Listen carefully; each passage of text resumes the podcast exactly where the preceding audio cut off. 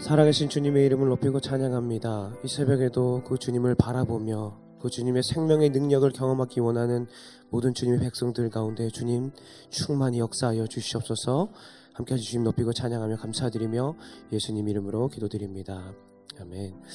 함께 새벽을 깨우셔서 주님 앞으로 나오신 사랑하는 성도님 한 분 한 분을 주님의 이름으로 축복합니다. 오늘 말씀은 마태복음 십오 장 이십구 절에서 삼십구 절까지의 말씀입니다. 우리 함께 교독하도록 하겠습니다. 제가 먼저 받들어 있습니다. 예수께서 거기서 떠나사 갈릴리 호숫가에 이르러 산에 올라가 거기 앉으시니 큰 무리가 다리 저는 사람과 장애인과 맹인과 말 못하는 사람과 기타 여럿을 데리고 와서 예수의 발 앞에 앉힘에 고쳐주시니 말 못하는 사람이 말하고 장애인이 온전하게 되고 다리 저는 사람이 걸으며 맹인이 보는 것을 무리가 보고 놀랍게 여겨 이스라엘의 하나님께 영광을 돌리니라. 예수께서 제자들을 불러 이르시되 내가 무리를 불쌍히 여기노라. 그들이 나와 함께 있은지 이미 사흘임에 먹을 것이 없도다. 길에서 기진할까 하여 굶겨 보내지 못하겠노라. 제자들이 이르되 광야에 있어 우리가 어디서 이런 무리가 배부를 만큼 떡을 얻으리이까. 예수께서 이르시되 너희에게 떡이 몇 개나 있느냐. 이르되 일곱 개와 작은 생선 두어 마리가 있나이다 하거늘. 예수께서 무리에게 명하사 땅에 앉게 하시고 떡 일곱 개와 그 생선을 가지사 축사하시고 대여 제자들에게 주시니 제자들이 무리에게 주매 다 배불리 먹고 남은 조각을 일곱 광주리에 차게 거두었으며 먹은 자는 여자와 어린이의 사천 명이었더라. 예수께서 무리를 흩어보내시고 배에 오르사 마가단 지경으로 가시니라. 아멘. 사천 명을 먹이신 예수라는 제목으로 함께 말씀을 나누도록 하겠습니다. 말씀에 앞서서 제가 오늘 말씀을 준비하려고 지난주에 설교 본문을 보는데 오늘 본문이 사천 명을 먹이신 그 기적을 다룬 본문이어서 깜짝 놀랐습니다. 제가 지난주에 오천 명을 먹이신 기적을 설교를 했는데 오늘 또 사천 명을 먹이신 예, 설교를 하게 돼서 제가 계속 먹이시는 예수님을 설교하게 돼서 좀 부담스러웠습니다. 왜냐하면 제가 요새 그 살이 좀 쪄서 예, 먹는 것에 대한 조절을 좀 하고 있었는데 자꾸 먹는 것에 대한 그 설교를 해서 부담스러웠지만 또 오늘 말씀 안에 또 하나님께서 주시는 그 귀한 의미들이 있기 때문에 그 귀한 것들을 함께 알아가는 시간 되길 간절히 원합니다. 어제 말씀에 이어서 우리는 이방에서 간구하는 어떤 여인의 모습을 통해서 또 예수님께서 그 가운데 역사를 행하시고 잃어버린 자들을 찾으시는 것들을 우리가 보았습니다. 오늘도 계속해서 예수님께서는 이방에서의 그분의 사역을 이루어 가시는 것을 볼 수 있습니다. 오늘 말씀의 주무대가 되어진 이 갈릴리 바닷가는 우리가 알고 있는 유대 지역의 갈릴리가 아니라 북부 갈릴리, 북동부 갈릴리 지역에 있는 이방의 갈릴리 지역을 말하는 것입니다. 이 지역은 그 시대 유대 지역을 다스리던 분봉왕도 달라서 전혀 다른 기반에 있는 지역에서 예수님께서 사역을 하시는 것입니다. 물론 예수님의 소문은 이곳에도 아주 파다하게 퍼져 있었습니다. 그렇게 예수님께서 오시는 곳에 많은 이들이 무리지어 모여들기 시작했습니다. 함께 본문 삼십 절, 삼십일 절 말씀을 읽도록 하겠습니다. 큰 무리가 다리 저는 사람과 장애인과 맹인과 단 사람과 기타 여럿을 데리고 와서 예수의 발 앞에 앉히매 고쳐주시니 말 못하는 사람이 말하고 장애인이 온전하게 되고 다리 저는 사람이 걸으며 맹인이 보는 것을 무리가 보고 놀랍게 여겨 이스라엘의 하나님께 영광을 돌리니라. 큰 무리가 예수님 앞에 나왔다라고 이야기합니다. 근데 우리는 여기에 나타난 무리가 예수님께서 오병이어 때 행하셨던 그 무리와 다르다라는 것을, 그 정체성이 다른 사람이라는 것을 알고 있습니다. 이들은 이방인이었습니다.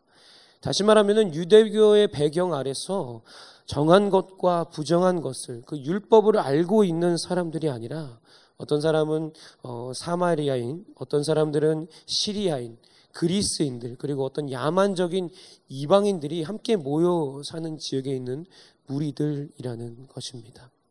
그렇다면 그들이 예수님 앞에 나왔을 때 그들의 삶의 배경은 정말 다양했을 것입니다. 어떤 자들은 사마리아인들 같은 경우는 우리가 유대인들보다 더 나은 모세의 종교를 믿고 있다라고 얘기했고요. 또 근동의 여러 나라들 이집트와 시리아, 페니키아, 그리스의 여러 가지 종교 제의들을 믿고 있는, 그들의 신들을 믿고 따르고 있는 사람들이, 각양각색의 사람들이 예수님 앞에 나와 있었을 것이라는 것입니다. 그런데 그들 앞에 예수님께서 나오십니다. 그들 앞에 서서 예수님께서 산 위에 올라가서 앉으십니다. 예수님께서 산 위에 올라가서 앉으셨다라는 이야기는 그들을 기다리시고 그들 안에 예수님의 말씀을 나타내셨다는 의미겠죠. 그들에게 말씀을 전하실 때에 이방인들의 마음 가운데 뭔가 다른 것, 아, 이분은 뭔가 다르다라는 것, 어떤 뜨거운 것들이 올라왔습니다. 이 사람이 나의 삶을 변화시킬 수 있을 것 같다라는 마음이 그들 안에 들었을 것입니다. 그래서 그들이 예수님 앞으로 나오기 시작합니다. 수많은 병자들이 예수님 앞으로 나오는데요, 본문 앞에서 말하는 그 병자들의 수준은 유대인들이 예수님 앞에 나왔던 오병이어의 사건의 그 병자들의 수준을 뛰어넘는 것을 볼 수 있습니다. 오병이어에서는 그냥 이렇게 얘기합니다. 그 중에 있는 병자들이 나왔다라고 이야기하는데요, 오늘 본문은 그 병자들의 그 내용들을 아주 디테일하게 이야기하는 것을 볼 수 있습니다. 일례로 다리 저는 사람과 장애인들이 구분되어 있는 것을 볼 수 있습니다. 여기서 장애인이라는 단어는 헬라어로 수족이 잘린 자, 수족이 마비된 자를 일컫는 것입니다. 그리고 뿐만 아니라 맹인과 말 못하는 사람들이 예수님 앞에 나왔다라고 이야기하는 것입니다. 오늘 이 말씀의 병행 구절인 마가복음 칠 장에서는요, 이 상황 가운데 예수님께서 보지도 못하고 듣지도 못하는 사람을 고치시는 역사가 나타난 것을 볼 수 있습니다. 우리 함께 마가복음 칠 장 삼십사 절, 삼십오 절의 말씀을 읽도록 하겠습니다. 하늘을 우러러 탄식하시며 그에게 이르시되 에바다 하시니 이는 열리라는 뜻이라. 그의 귀가 열리고 혀가 맺힌 것이 풀려 말이 분명하여 졌더라. 예수님이 그 가운데 역사하시기 시작합니다. 이방인들이 모여있는 장소 가운데 예수님의 역사가 나타나는데, 마가는 그 예수님의 역사를 큰 상황 가운데 디테일한 부분을 묘사한 것이고, 마태는 그 전체적인 상황들을 이야기하는 것을 볼 수 있습니다. 우리가 이 상황들을 한번 상상해 본다면, 예수님의 이방인 전도 치유축제, 그 치유축제가 이 상황 가운데 나타난 것입니다.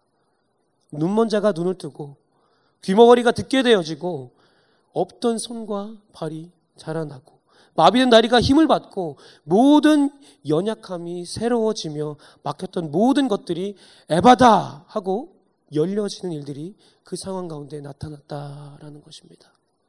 그런데 더 놀라운 것은 그 이방인들이 예수님이나 하나님에 대해서 전혀 몰랐던 그 사람들이 하나님을 믿게 되는 놀라운 사건이 이 상황 가운데 나타난다라는 것입니다.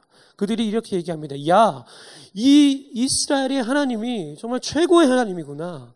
이 이스라엘의 하나님이 진정한 하나님이구나. 이 하나님께 영광을 올리자라고 그들이 고백했다라는 것입니다. 사랑하는 성도 여러분, 여러분 안에 이런 예수님의 은혜를 경험하는 귀한 일들이 오늘 이 순간에도 충만하게 나타나시기를 주님의 이름으로 축복합니다. 여러분, 이 상황 가운데 이 상황을 경험했던 이방인들의 마음이 어땠을까요? 그들의 마음 가운데는 아, 이분이 무언가 변화시킬 수 있다라는 그 마음 가운데 열정이 있었습니다. 예수님에 대한 열정이 있었습니다. 그, 그분의 마음을 말씀을 듣고 그분이 말씀이 뭔가 다른 것을 느꼈고 그분의 열정을 경험했을 때 그 안에 열정이 올라오기 시작했던 것입니다. 지금 이 시간 여러분에게 어, 질문 드리고 싶습니다. 여러분 안에 있는 예수님을 향한 여, 열정은 어떠신지 지금 제가 질문 드리고 싶습니다. 오늘 말씀에 나타내는 이방인들은 자신의 삶에 다가오신 예수님을 만나고 그분을 만났을 때 그분이라면 뭔가 자신의 삶을 변화시킬 수 있다라고 생각했습니다. 그렇기에 그들 앞, 그들이 예수님 앞으로 그들의 연약함을 들고 나아갔습니다. 세상 사람들은 야, 너 그거 불가능한 거야, 그거 불가능해 라고 이야기할지라도 그들은 그것을 가지고 그 모든 장애를 가지고 예수님 앞에 나아갔습니다. 사랑하는 성도 여러분, 혹시라도 여러분의 삶 가운데 딱딱하게 굳어져 버린 돌처럼 생각하는 어떤 불가능이 있으십니까? 혹시 여러분이 생각하시는 그 불가능이 있으시다면 그것을 가지고 주님 앞에 나아가시기 바랍니다. 혹시 그것이 여러분의 가족의 구원이 될 수도 있습니다. 여러분의 남편의 구원, 여러분의 아내의 구원이 될 수도 있습니다. 그리고 그 불가능이 여러분의 앞으로의 진로일 수도 있습니다. 그리고 또 여러분의 삶 안에 용서하지 못하는 어떤 한 사람이 여러분이 생각하는 불가능일 수 있습니다. 또 어떤 분들은 정말 육체적으로 치유되지 않은 어떤 질병, 고통 가운데 거하시는 분일 수도 있습니다. 예수님 앞에 나올 때에, 예수님 앞에 나올 때에 그 예수님의 충만한 은혜가 그 가운데 임할 것임을 믿으시는 여러분 되시기를 간절히 주님의 이름으로 축복합니다. 여러분 예수님 앞에 나오실 때에 예수님께서 그 가족에게 역사하시기 시작하실 것이고 여러분의 진로 가운데 역사하시기 시작하실 것이고 여러분의 그 삶 안에 있는 여러 가지 고통 가운데 충만히 역사하실 것이기 바랍니다. 하실 것입니다. 여러분이 예수님 향한 열정을 가지고 주님 앞에 나가실 때에 도전하실 때에 주님의 충만한 은혜를 입으시던 여러분 한 분 한 분 되시기를 주님의 이름으로 간절히 축복합니다. 이제 예수님께서는 사천 명 앞에서 질병 이어의 역사를 나타내시는 것을 볼 수 있습니다. 함께 삼십이 절 말씀을 읽도록 하겠습니다. 예수께서 제자들을 불러 이르시되 내가 무리를 불쌍히 여기노라. 그들이 나와 함께 있은 지 이미 사흘임에 먹을 것이 없도다. 길에서 기진할까 하여 굶겨 보내지 못하겠노라. 예수님께서 그 이방인들을 굶겨서 다시 돌려보낼 수 없음을 말씀하십니다. 왜냐하면 그들이 예수님을 떠나지 않고 계속해서 예수님을 사모하고 있었기 때문입니다. 본문에 보면 알 수 있듯이 예수님의 그 이방인 전토 치유 축제가 단 몇 시간 만에 끝난 것이 아니라 사흘 동안 이어진 것을 우리는 볼 수 있습니다. 이 시간은 엄청난 역사의 잔치, 예배 시간이었을 것입니다. 예수님께서 말씀을 나누시고 수많은 사람들이 고침을 받고 그 가운데 감사와 기쁨의 찬양과 예배가 나타나는 놀라운 축제의 시간이었을 것입니다. 그 최고의 전도 축제 가운데 이제 그 전도 축제를 마무리하는 가운데 예수님께서 영적인 것을 주시고 이제 육적인 어떤 채우심을 주기 위해서 제자들을 부르신 것입니다. 그리고 제자들에게 그들을 굶겨 보낼 수 없다라고 말씀하십니다. 왜냐하면 그 사 일 정도의 기간 동안 그 이방인들이 준비해온 모든 그 식량이나 이런 것들이 다 바닥나 있을 것을 예수님께서는 이미 생각하고 계셨기 때문입니다. 그런데 너무나도 안타까운 것은 그 상황 가운데 반응하는 제자들의 모습들이 너무 안타까운 것을 볼 수 있습니다. 함께 삼십사 절과, 아, 삼십삼 절과 삼십사 절 말씀을 읽도록 하겠습니다. 제자들이 이르되 광야에 있어 우리가 어디서 이런 무리가 배부를 만큼 떡을 얻으리까? 예수께서 이르시되 너희에게 떡이 몇 개나 있느냐? 이르되 일곱 개와 작은 생선 두어 마리가 있나 하거늘. 우리가 알고 있는 정말 자연스러운 제자들의 모습이 지금 이 가운데 나타나는 것을 볼 수 있습니다. 사흘간의 상황 가운데 계셨던 그 예수님의 마음, 그 이방인들을 향한 예수님의 마음은 긍휼의 마음이었습니다. 이들이 얼마나 그 진리에 갈급했으면, 그들의 공허함을 채울 수 없었으면 이곳을 떠날 수 없을까라는 그 진정한 사랑의 마음이시죠. 생명이요 구원 되신 그 예수님의 그 충만한 마음이 그 가운데 있었습니다. 그런데 제자들은 달랐습니다. 예수님께서 그들을 돌려보낼 수 없다라고 말하자 그들은 이렇게 생각하는 것이죠. 아, 주님 또 이러시네. 지난번에도 황당하게 하시더니 오늘 또 이러시네라는 어떤 짜증 섞인 말이 그들의 입 가운데 나타나는 것을 볼 수 있습니다. 우리가 어떤 상황 가운데서 짜증이 나기 시작하면은 어, 주로 나타나는 반응은 어떤 반응이냐면 우리의 말이 짧아집니다. 보통 지금 몇 시니라고 얘기했을 때 그냥 기분이 좋을 때 이렇게 대답합니다. 아, 지금 일곱 시 한 삼십 분 정도 됐어요. 혹시 뭐 원하시는 거 있으세요? 혹시 뭐 필요한 거 있으세요? 라고 얘기할 수 있습니다. 근데 어떤 기분 나쁜 상황 가운데 지금 몇 시니라고 물어봤을 때 이렇게 대답합니다. 우리는 일곱 시 삼십 분 이라고 얘기하고 딱 말을 끊어버립니다. 오늘 본문상에 보면요, 예수님의 제자들이 동일하게 반응하는 것을 볼 수 있습니다. 삼십사 절에 보면은 이렇게 얘기합니다. 생선 두어 마리가 있나이다 라고 얘기합니다. 이거는 성경에서 아주 말을 잘 완곡하게 풀어서 표현한 것입니다. 원어상으로 보면요, 오병이어 때 예수님께서 너에게 가진 것이 무엇이냐라고 이야기했을 때 그들은 이렇게 얘기합니다. 우리에게 있는 것은 떡 다섯 개와 물고기 두 마리뿐입니다 라고 이야기해서 열 개의 단어를 사용합니다, 헬라어로. 그런데 오늘 본문에서는 어, 떡 이야기는 하지도 않습니다. 예수님께서 너에게 몇 개가 있느냐, 가진 것이 무엇이냐 했을 때 이렇게 얘기합니다. 어, 일곱 개와 생선 두어 마리가 있나이다 라고 얘기합니다. 단 네 개의 단어만을 그 원어상에서도 사용하는 것을 볼 수 있습니다. 한마디로 이렇게 얘기하는 것이죠. 일곱 개요, 생선 두 마리. 예수님 앞에 제대로 이런 식으로 얘기한 것입니다. 정말 안타까운 제자들의 반응입니다. 지혜서에서는요, 이렇게 원망하며, 하나님 앞에 원망하며 불평하는 사람들을 이렇게 이야기합니다. 함께 잠언 십구 장 삼 절 말씀을 읽도록 하겠습니다. 사람이 미련함으로 자기의 길을 굽게 하고 마음으로 원을 원망하느니라. 정말 안타까운 것은요, 제자들이 이런 미련한 행동을 하고 있다라는 것입니다.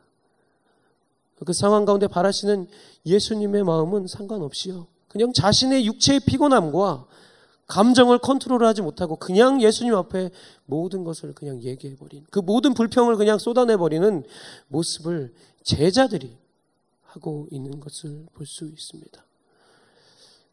사랑하는 여러분, 왜 예수님께서 제자들에게 너희에게 남은 것이 무엇이냐라고 물으셨을까요? 우리가 뻔히 알 수 있는 대답을 예수님께서는 원하신 것이었습니다. 얘들아, 사흘 동안 힘들어서 그냥 보내기에는 내 마음이 너무나도 안타까운데 쟤들 어떻게 할까? 베드로야, 요한아, 어떻게 할까? 지난번에 알려줬잖아 라는 뉘앙스로 예수님께서 그들에게 물으신 겁니다. 그들에게 올바른 대답이 나오시길 원하셨던 것이죠. 예수님이 대답, 원하셨던 대답은 이것이었던 것 같습니다. 무슨 말씀이십니까, 예수님? 주님, 지난번에도 오천 명을 먹이지 않으셨습니까? 우리를 통해서 그 떡을 나누시지 않았습니까? 기억하시잖아요. 오늘도 우리를 통해서 함께 주님 역사해 주십시오. 우리가 가진 것이 있습니다 라고, 순종합니다 라고 이야기하는 제자들의 고백을 원하셨겠죠. 그런데도 제자들의 그 반응은 너무나도 안타까운 것을 볼 수 있습니다. 사랑하는 성도 여러분, 우리의 삶 가운데도 하나님께서 반복적으로 역사하시는 부분이 있습니다. 그리고 그 상황들이요, 그냥 잘 넘어가게 되는 일들이 있습니다. 근데 그 상황들을 우리는 불평과 불만과 짜증으로 넘어가는 경우가 너무나도 많이 있는 것 같습니다. 아, 주님, 왜 나한테 이 일이 일어나야 하는데요? 왜 내 남편한테만, 내 자녀한테만 그러한 일들이 일어나야 되는데요? 라고 우리 안에 짜증 내는 것이죠. 그런데 또 돌아보면 주님께서 그 상황들을 넘어가게 하신 경우가 참 많이 있는 것 같습니다. 그리고 동일한 상황들이 계속해서 내 삶 안에 닥쳤을 때에 나의 반응이 제자들과 동일하다는 것을 우리는 알 수 있습니다. 사랑하는 성도 여러분, 주님은 우리들의 삶의 여러 가지 상황을 통해서, 우리를 통해서 그 일들을 성취해 나가십니다. 그런데 그 가운데 비슷한 상황을 통하여서 우리가 조금씩 조금씩 더 성숙해 나가기를 원하십니다. 주님, 지난번에도 경험했습니다. 주님, 이번에도 경험해 나가기 원합니다. 우리 가정 가운데 있는, 우리 회사 가운데, 우리 사업장 가운데 있는 이 문제를 동일하게 계속해서 경험하고 있는데 이번에도 그것들을 더 잘 넘어가게 하실 줄 믿습니다. 주님, 나를 통하여서 함께 넘어가도록 주님 역사하여 주시옵소서라는 믿음의 고백이 우리 안에 나타나기를 간절히 원하시는 것입니다. 여러분의 믿음의 반응 가운데 하나님께서는 역사하십니다. 사랑하는 여러분, 예수님께서 그 사천 명을 먹이시고 일곱 광주리가 남은 것과 같이 그 하나님의 역사가 오늘도 여러분의 삶과 가정과 사업장 위에 충만히 임하시기를 주님의 이름으로 간절히 축복합니다. 여러분, 오늘 본문에서 예수님은, 또 지난 본문에서도 그렇고요, 오천 명도 먹이시고 사천 명도 먹이십니다. 그들을 먹이시는 그 기적을 이루시는 이유는 무엇일까요? 물론 그것은 그들의 육적인 어떤 필요를 채워주시기 위함도 있습니다. 하지만 그것에 더 나아가서 예수님이 기적을 나타내시는 궁극적인 이유는 무엇이냐면 하나님의 사람들, 주님을, 주님의 그 귀한 사람들을 온전한 제자로 부르시기 위함임을 잊지 마시기 바랍니다. 오늘도 여러분 계속해서 그분의 기적이 여러분의 삶 가운데 반복될 것입니다.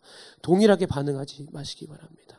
제자로서 온전한 삶으로 반응하는 여러분 한 분 한 분 되시기를 주님의 이름으로 축복합니다. 이제 마지막으로 예수님께서 이방을 떠나시는 그 모습을 함께 보기 원합니다. 함께 삼십구 절 말씀 읽도록 하겠습니다. 예수께서 무리를 흩어보내시고 배에 오르사 마가단 지경으로 가시니라.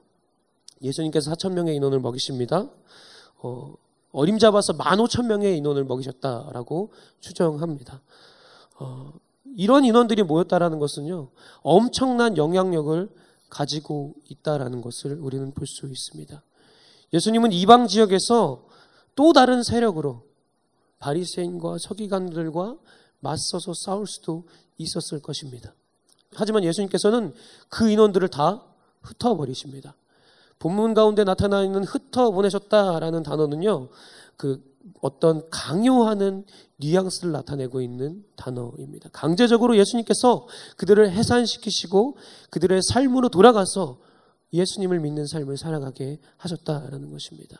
그리고 예수님은 자신을 마가단 지역으로 어, 가셨다라고 이야기합니다. 이 지역은 달마누다 지역이라는 유대 지역인 것입니다.